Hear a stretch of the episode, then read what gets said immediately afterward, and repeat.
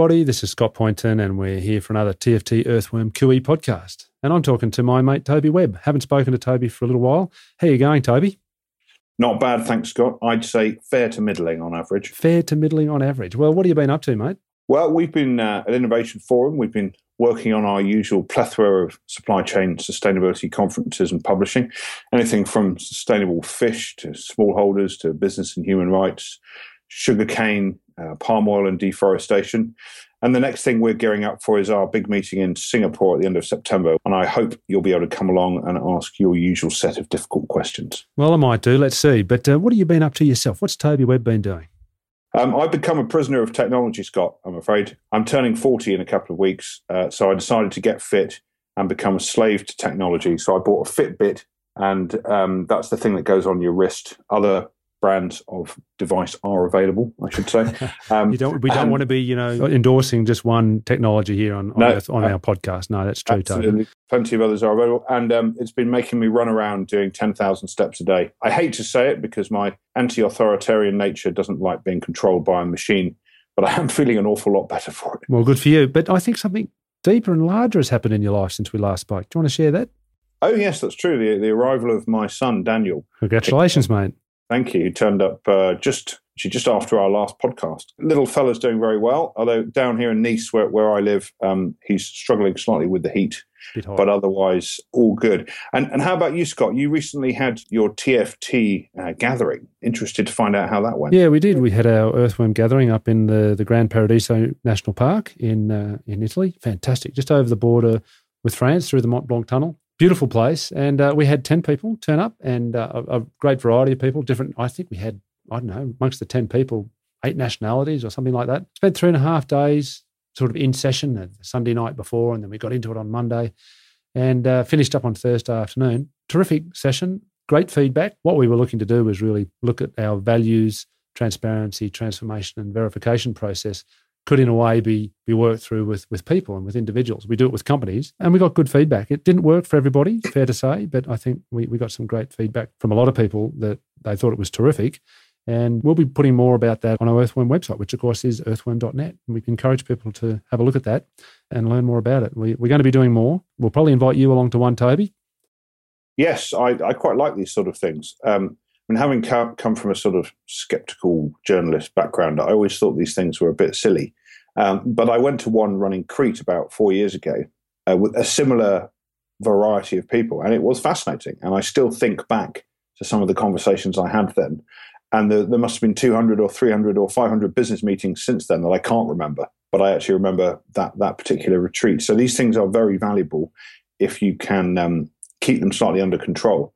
Uh, and I'm sure uh, using your your framework that was done well. So I'm looking forward to, to seeing one of them at some point. Yep. Let's talk about uh, what's topical. You know, the whole purpose of our chats. Toby and I look to do regular chats. As I say, we haven't had one for a little while, just over a month.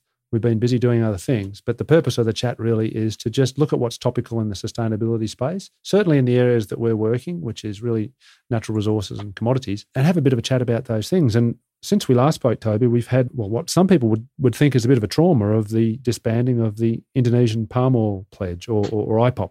And um, you guys at Innovation Forum put together a, a, blog about that. Did the Indonesian palm oil pledge succeed or fail? I posted a comment saying I thought that uh, some of the comments being bandied around, particularly by the NGOs, was utter nonsense. But uh, let's chat about that. What's your view?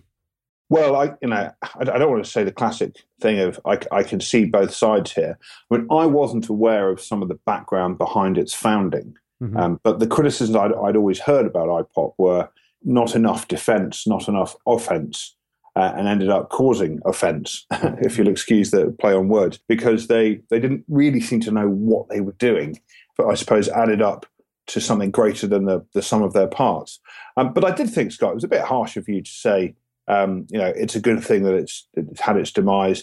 You know, NGOs are arguing this is a step back, uh, and I can see their point there because they will be saying this shows the forces at, at will, if you like, the, the, the sort of residual forces in, in, national industries that they can push back against multinational sustainability efforts.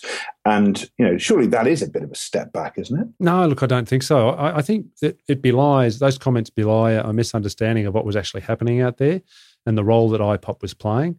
the role that the individual member companies in IPOP were, were, were playing, and the role of the Indonesian government. And I think that IPOP was hailed when it came out was because it engaged with the Indonesian government. And back in September 2014, when it was signed into life at the UN Gala event in New York, for me, in, in some ways, it was a PR exercise to enable the UN to say something good had happened out of one of their meetings, which there's an element of that, I think. Beyond that, it did engage the Indonesian government. You know, president um, SBY, who was the outgoing president at that time, he signed the pledge with the companies and said, "Let's let's do something. Let's see if we can sort this out." Because the reality is, the companies, the the individual companies, were sort of butting up, running up against existing Indonesian government legislation, which was making it difficult for them to implement their no deforestation, no exploitation, and no peatland policies.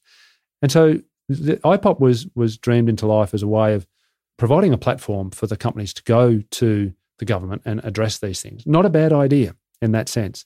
But I think very quickly it ran into issues where they had to work out what they were going to do. They put together a great secretariat, staffed by really great people, very competent people. But still, the group, the companies had to come together. And, you know, when companies first come together, it's a bit difficult. They want to make sure they're avoiding things like antitrust legislation. They want to make sure that they're not discussing price and all this sort of stuff. So they had to sort of, a couple of dogs, you know, sort of circling around, smelling each other's bums. They'd probably be upset if they heard me say it like that. But, you know, they were sort of seeking, you know, feeling each other out about where this could go. And of course, that took time. And they weren't meeting every day. These meetings were happening over time. So it had a bit of a slow start up anyway. Then, as the companies, but see, amongst all that time, and I think this is what the NGOs are not necessarily understanding, is that meanwhile, the companies were out there implementing their pledges and their policies anyway. IPOP was just a mechanism to talk to the government. It wasn't the pledge itself. It wasn't the no deforestation policy itself. So if that was the case and it was disbanded, I agree, reason for despair. But in fact, all the individual policies were in place before IPOP, with the exception of, of the last joining member, which was Astra Agro Lestari. They were the last, the sixth member to join. Um, they came in afterwards. But for the five initial companies, they'd already signed their no deforestation pledges. They were being implemented. And IPOP was just a mechanism for them to chat to the government. So they can still chat to the government. They're still implementing their policies. What happened, I think, with IPOP was it became a distraction. Everyone got upset about it. You know, the government got a bit cranky. Some of the companies pushed back. But nonetheless, look what's happened instead. The government's now taking great steps forward, implementing really strong policies that give us great hope, in fact. And I think my biggest problem with the articles I've seen in the various papers about this is the NGOs are all negative. And I think, you know, come on, guys. There's no time for hand wringing. Let's let's not be negative. Let's not moan about things. Let's look at what's happening. And and this is I, I have great hope from what the Indonesian government's doing. I have great hope from what the individual companies are doing. And I'd, I'd rather, rather than hear people talking about that in a negative way, let's pump up its tires. Let's talk in a positive way. Let's give it some oxygen. So, well, I think what the critics would say, though, Scott, is that um, you know there are a, a, government alternative to IPOP in Indonesia is is the Indonesian palm oil standard, and, and in the article we wrote, the Rainforest Foundation of Norway was saying you know that it's that's only about compliance with Indonesian laws and regulations. So you might argue that a potentially powerful lobby, lobbying platform which has failed now leaves behind it rather weak, deliberately weak national institutions. And the Indonesians don't have a great track record on protecting the rainforest, um, although lots of noises will be made when they want some money from the Norwegians or whatever.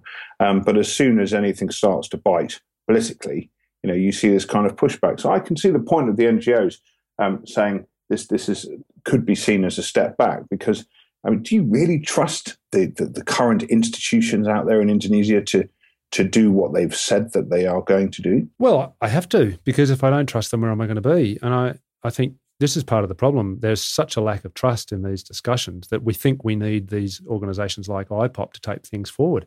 I think the way change happened is when people sit down around the table look each other in the eye and work out the common ground. And I think that's that's what was happening before IPOP. The, the companies were going in and talking to the government. They were getting pushback, but nonetheless they are implementing their policies. And you know, let's be clear that this Indonesian uh, Indonesian system that you're talking about, the NGOs are worried about, um, really only has come to part because the IPOP was there. So the Indonesian, you know, we now have the Indonesian Sustainable Palm Oil we had ISPO before, but it's been given oxygen and legs because of IPOP. So because IPOP was there, ISPO is now being given oxygen and legs. And if IPOP wasn't there, it might have just been bumbling along. So there's there's cause and effect relationships here. And I, I believe that sometimes these multilateral approaches actually can cause more problems than they solve. And I think that what we're seeing here, coming back to this question of the Indonesian government, we can see great progress. And I think perhaps the Indonesian government had a slow start. What a tragedy we saw last year with all the fires and the haze and, and the terrible destruction that they caused and the suffering that they caused. I think it's been a great wake up call. Unfortunately, people often need these tragedies before they, they wake up and take action. But let's look at what the Indonesian government are doing.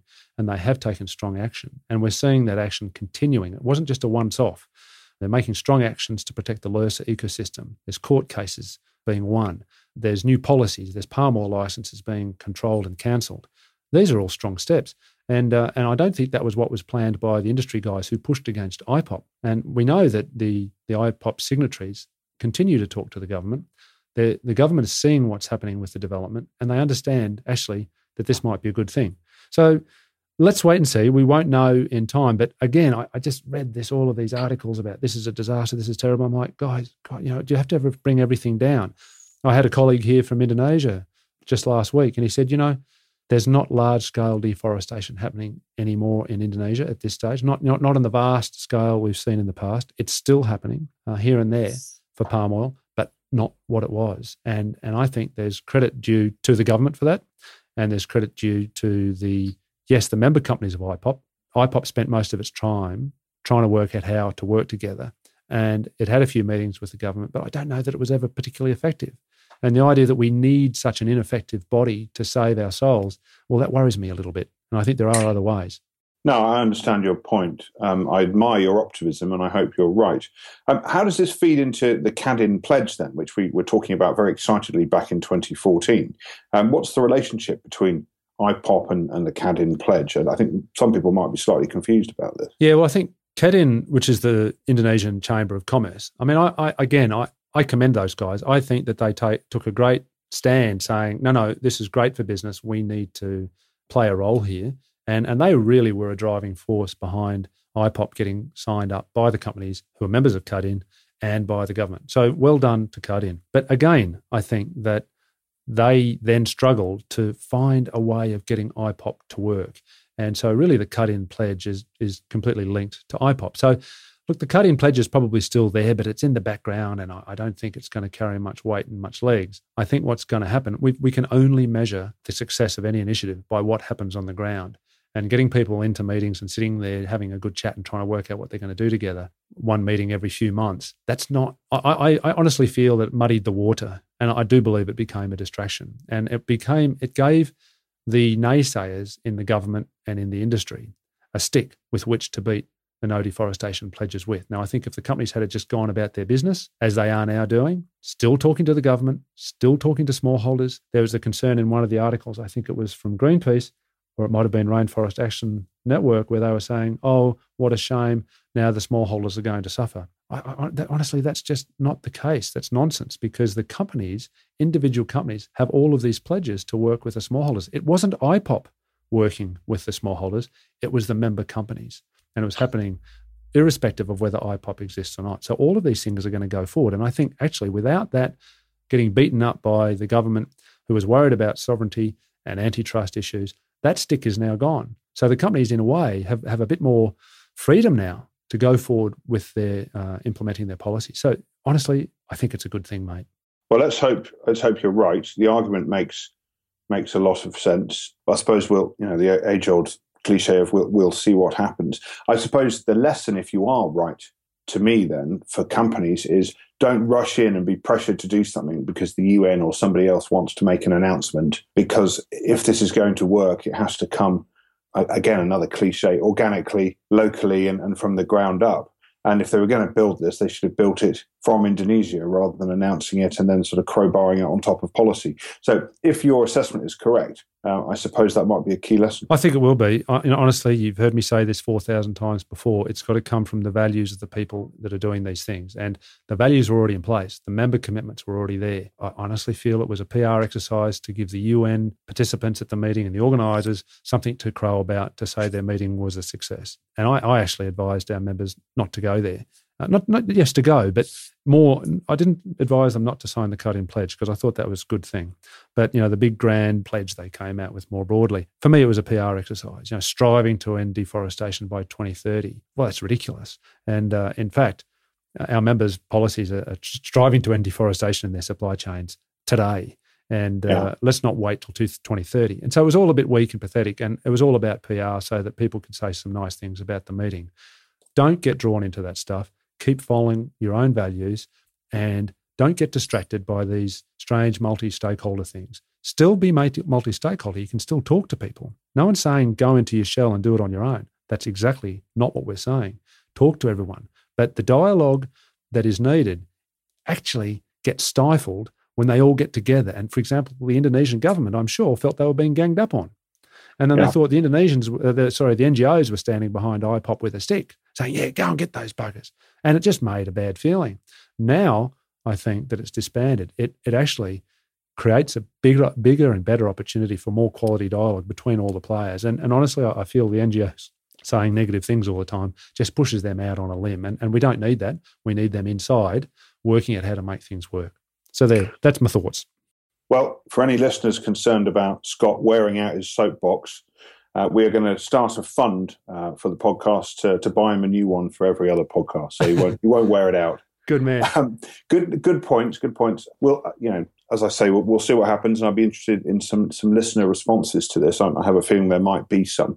Let's move on now, Scott, and talk about IOI Loders Croklaan, if I'm pronouncing their name correctly. We talked about them in the previous podcast. We didn't quite understand what what what their game was with regards to um, being suspended from RSPO and then launching a legal suit against the RSPO uh, in Switzerland uh, over their membership. We, we talked about it being an extremely worrying move because um, it could set a very dangerous precedent for these multi stakeholder organizations. And I personally could have seen if one of these lawsuits succeeded, some of these institutions could end up sort of collapsing under under legality issues. Things have changed a bit since we last did a podcast, haven't they? They certainly have. And IOI, I believe, under great pressure from the people who are very worried in the way that we would you just described that these uh, multi-stakeholder organisations, in this case the RSPO, would more or less collapse uh, and become completely ineffective if IOI won the lawsuit. So they withdrew the lawsuit. Uh, well, I think it's a good thing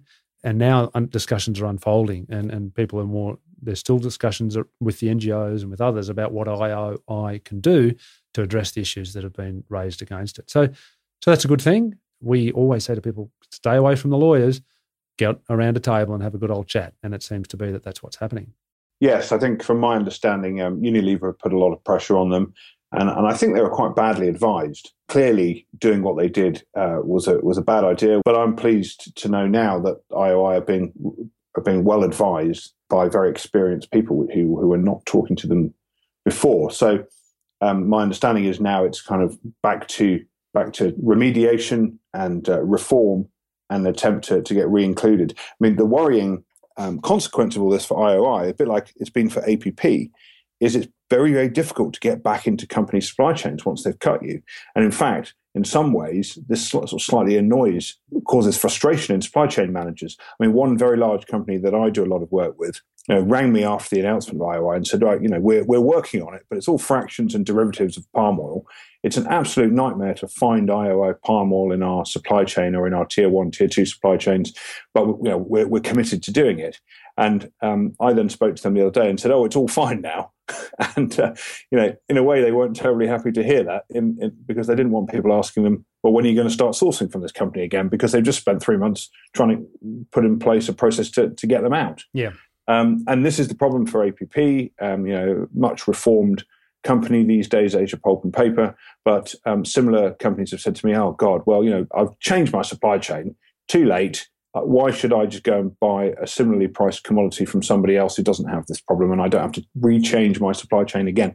So this is the, the worrying thing for companies who don't understand this. just because you get allowed back into the fold doesn't mean it still you know it's still going to cost you a lot of money for years to come i think that's right you know the emotions of of what happens when an ngo attacks you or you feel you've been mistreated by RSPO or FSC or one of these certification bodies is the emotion jumps in and, and, and you can react to that. And particularly if you think you've actually done a good job and you've tried to address the people's concerns. And, uh, and I understand that in, in many ways. But again, that sort of angry approach that some people come with doesn't always work. And it does have these, it can have, as you've just noted, these long term effects on your business. And, uh, and sometimes with a, with a bit of a chat and, and uh, talk to a range of people, you can, your anger can can just dissipate and uh, and you can start getting some uh, some different thoughts and, and you find a way forward. And look, it looks like that's what's happening with IOI, which is good news. I haven't heard any more about the Greenpeace Resolute case. I don't know if we talked about this in our last podcast. We know that Resolute has launched a lawsuit against Greenpeace. I, I can't remember if that's happened after our last one or before, but anyway, that one doesn't seem to be going away. We'll, we'll watch that one with interest. No, and, and in fact, we are due to have a very special guest on the podcast to talk about that at some point. You and I have discussed the fact, and listeners to our previous podcasts may not be aware, but um, Scott and I, particularly myself, have been attacked by an anonymous troll on Twitter who calls himself at the underscore Publius underscore. Um, and he won't tell us who he is, but um, he continually or has continually attacked me in particular for running what he calls a sort of eco mafia racketeering business where I get companies to be beaten up by NGOs and get paid for it. Oh, he's um, right. Is he right, um, he, Toby? Well, I'd look at it in a slightly more nuanced, slightly way different way. Um, you know, we we give we give NGOs uh, as hard a time as we can as well. Anyone who comes to one of our events, I think, will will see that. Obviously, companies are bigger actors, so you know they get more attention, which I think is fair enough. Anyway, I have asked the Publius um, if he'll come on the podcast and have a ding dong argument with us about NGOs and their legitimacy. And he said he would. So if you're listening, the Publius, apologies we haven't done it so far. Uh, Scott and I have both been very busy, but we're up for it. Um, we're assuming that you're going to disguise your voice and speak to us as sort of like Darth Vader or something, which I'm going to find incredibly entertaining and slightly unnerving at the same time. So, listeners, keep your ears peeled, so to speak, for that, because we may have the Publius joining us to uh, to tell uh, Scott and I just just how much of a uh, of a sort of eco racket that we run and how terrible NGOs are in, in future podcasts. We, we must chase that up actually because since um, we made that offer and the Publius agreed, it's all gone a bit quiet. You've reminded me of that. I think we better we better send a tweet and see if we can uh, we can rouse the Publius up to join us. I, am always yes. happy to talk to people, and you know I've been uh, given grief in the past. I'm always happy to hear what people have got to say. And uh, so the Publius, as Toby said, if you're out there listening, let's get in touch. Let's see if we can get you on and uh, and have a good old chat. Be a good one, won't it? It'll be great. It'll be great. Just to remind everybody, it's Toby Webb and uh, Scott Poynton here on our Earthworm Cooey podcast, our, our regular chat where we get together. You've been looking at something what I, I find very interesting. You've been looking at technology and sustainable agriculture. Tell us a bit about that, mate. Well, yes. I mean, as you know, my eco mafia racket business relies Shame, upon shameful, shameful, shameful as it is, relies on putting on the conferences on interesting sustainability supply chain topics. And we've done a lot of stuff on smallholders. But uh, as someone who grew up in the countryside, uh, I'm fully aware that, uh, as someone who spent a lot of time talking to large companies about this stuff, you look at the numbers, and a lot of uh, the impacts of agriculture are not um, at the, at the, on the doorstep of smallholders. They are often about big suppliers and the kind of um, plantations, farms, for, you know, and so on that they run. Uh, and so we started looking at sustainable technology um, for, for agriculture. And my lens of looking at this is what are what are the technologies that are going to enable big companies to meet their sustainable agriculture targets outside of smallholder engagement, which means probably two thirds, maybe even four fifths in some crops, or it could mean a, a very small amount in others, because smallholders are very dominant in, in tropical agriculture, but in many other areas uh, they're not. Yeah, so, what are the tools that can help there? That's that's been a really interesting area to look at. Yeah, I was just going to jump in to say, let's be clear, because I know this is the case with you, Toby. You're not saying ignore the smallholders. That's not what you're saying, because I know no. you you've run conferences on that. But what you're actually saying here is, whilst you're busy working with the smallholders, what else can we do on, on these on these bigger bigger areas where the companies control the land to to bring technology and things to part to improve situations there, right? Yes, exactly right. And you know, I've been I've been looking for a long time at the work Waitrose has done in the UK with their with their beef farmers. M&S has uh, you know a lot of long-standing work with suppliers to improve sustainable agriculture. Unilever, similarly, Nestle. Uh, go and talk to Nestle about their dairy herds in Pakistan. And the stuff they've done there is absolutely fascinating, and it's a very old story now. But these are not necessarily smallholder businesses that they're dealing with. These are some larger suppliers. So, been looking at the technology that can deliver there, and obviously, um, satellite stuff is getting a lot cheaper. You know, lots and lots of satellites are going up these days, um, and so uh, satellites are getting cheaper, but of course they're still very expensive. So then uh, I had a long conversation with uh, someone about drones the other day and the potential of drones for sustainable agriculture. Um, it's all very experimental, but the, the chap I was talking to, uh, he has a drone now that can lift 35 kilograms uh, and stay aloft for quite some time. So the amount of technology you can put in these things is phenomenal. And if you want to track progress over land, drones are certainly one way of doing it. And probably the most interesting area that I'm trying to get my head around is gene editing. Um, and gene editing is very complicated, and I don't pretend to understand all of it. But it's not so much about taking a gene from a tomato and putting it into a potato, uh, the sort of frankenfoods stuff that campaigners have been talking about for a long time. It's more about understanding the genome of a particular plant or species and then editing that uh, for more sustainable outcomes. And there's an awful lot of research been going on here. Um, and obviously, it takes a bit of a technician, a bit of a, a scientist to understand all the details. But it looks like there's an enormous amount of potential in gene editing to create sustainable, more sustainable crops and, and, these are being tested all over the world in various areas um, you know, oranges, wheat, rice, soybeans, potatoes, uh, sorghum. And the idea is that you don't necessarily have to, to do what people regard in some places of the world as being socially unacceptable, but you can just tweak what's already there. So um, I, I, urge you to have a look at this technology. It's called CRISPR, C R I S P R. Uh, you can Google that. Um, and it's, it's got some really interesting uh, potential there in terms of you know, strains of wheat that are resistant to powdery mildew, uh, corn that are edited for drought resistance. But of course, all of these crops also come; these innovations come with a bit of a downside because um, you know oil oilseed rape. Um, in one case, it's been altered for herbicide resistance, but of course that just means you can spray more weed killer on your crops. Right. Um, so, as with all of these things, uh, the thing in itself is not necessarily universally good. It depends on how you choose to use it. Yeah, like I was talking to some kids yesterday. Uh, actually, it was on Monday uh, with Julian, one of my colleagues, and uh, we were just talking about the work TFT does. These are 16 year to 18 year olds, and they asked me this question about GMOs and what did I think? And I said, well, you know, my, my view of it is I'm not really up to speed with all of the gene technology. It does worry me. I don't understand it enough well enough to say, but the real concern I have with the GMO stuff is that it's it's being pushed by companies who uh, then encourage you to spray all of their pesticides and herbicides all over the place because their their seeds and their the GMO seeds are, are, resistant to it. And and of course we're seeing those pesticides causing all sorts of cancers. You know, in India where they've had the green revolution for so many years, they have cancer trains where where the the people are uh, you know coming down into Delhi and, and Mumbai and places like this uh, whole families suffering from cancer, filling up waterways with pesticides. This is this is for me an environmental and social disaster. In India, you've got so many farmers committing suicide and terrible things. There's a new movement, in fact, of well, you know, it's not new that it's organic, but there's a there's a deeper movement that comprises organic farming in India, which is really about giving strength and, and, and control back to the farmers. And and it's really taking off because of the, such the low point that these green technologies and herbicides and pesticides took the farmer families too. So I think these are interesting developments, but we've really got to try and divorce ourselves from this heavy use of herbicides and pesticides. Yeah, so companies have made great efforts in places like India to try and empower some of these farmers. I recall PepsiCo many years ago talking about re- relatively simple innovations around direct rice seeding uh, and drip irrigation, which had an incredible result on farmers and improve their lives. So, um, you know, let's not tar all, all of these companies with the, the same brush.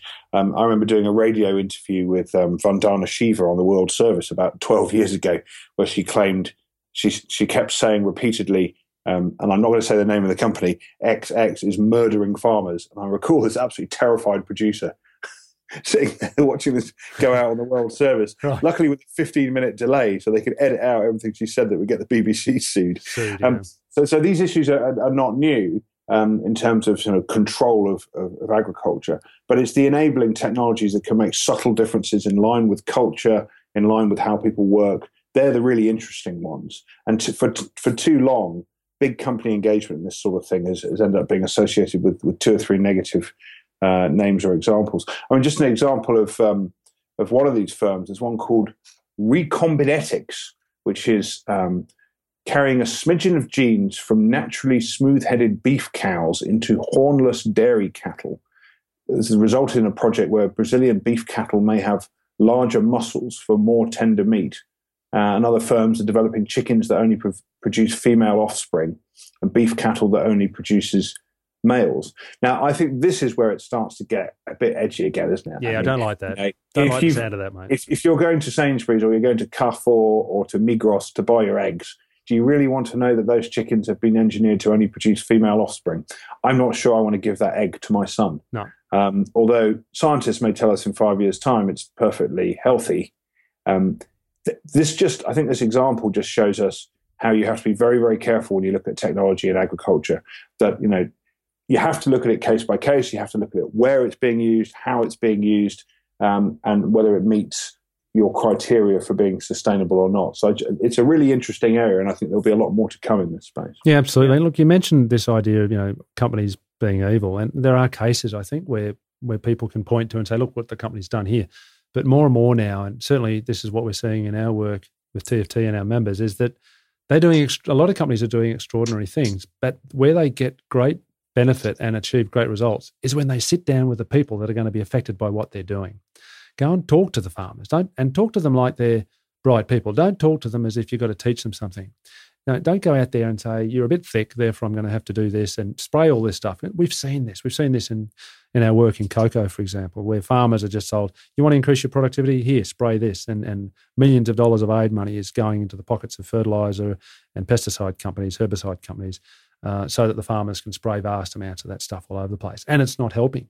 So, what we see is when the companies actually sit down with the farmers, they try and work out, and, and I think you mentioned it, you know, culturally sensitive stuff, um, you know, really work with them. And yeah, there can be some training. It's not that the farmers know everything, but there's a lot of traditional knowledge there too.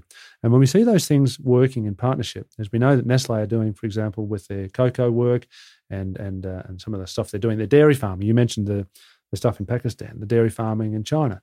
You know, there's a lot of collaborative work done. And when it's truly collaborative, amazing things can happen. And that's when I think in that context, you have a better chance of introducing technology that can be tried, can be tested in collaboration with the people that are doing the growing and the farming, and, and you can get better results. That's, that's absolutely right. I think, you know, as usual, we're calling for more and better and more strategic understanding of stakeholder engagement yep. and its value. Because if you don't do it and, and, we particularly know this about about GM, right? Particularly, you know, they didn't understand the concept of stakeholder engagement. They thought we're scientists, everyone, everybody will accept what we're doing is brilliant, and it became one of the biggest backfiring episodes in, in modern corporate history entirely because of that. So yes, I'm, uh, I have to wholeheartedly agree with you on that one. Got to chat with people. I think that's the key thing. Indeed, Toby. We're at the end, I think. So thanks again, mate. And uh, I hope you're starting to get a few sleep-filled nights with your little fella. Bit by bit, yes, bit by bit. bit He's by not bit. too bad. Good on you, and um, and we look forward to chatting again and uh, hearing more about uh, what you're doing, and uh, and off we go. Great, yeah. Look forward to the next one, Scott. Where hopefully our um, our anonymous Darth Vader voiced Publius friend will uh, will join us to tell us what we do is fundamentally worthless. I, I look forward to that. I, I, do too. Let's let's see if we can get Publius on. I, I, I, shall certainly. Let's go and write to him right now. Yeah, let's do that. All right. Thanks everybody, and uh, talk to you next time. Bye-bye. Bye.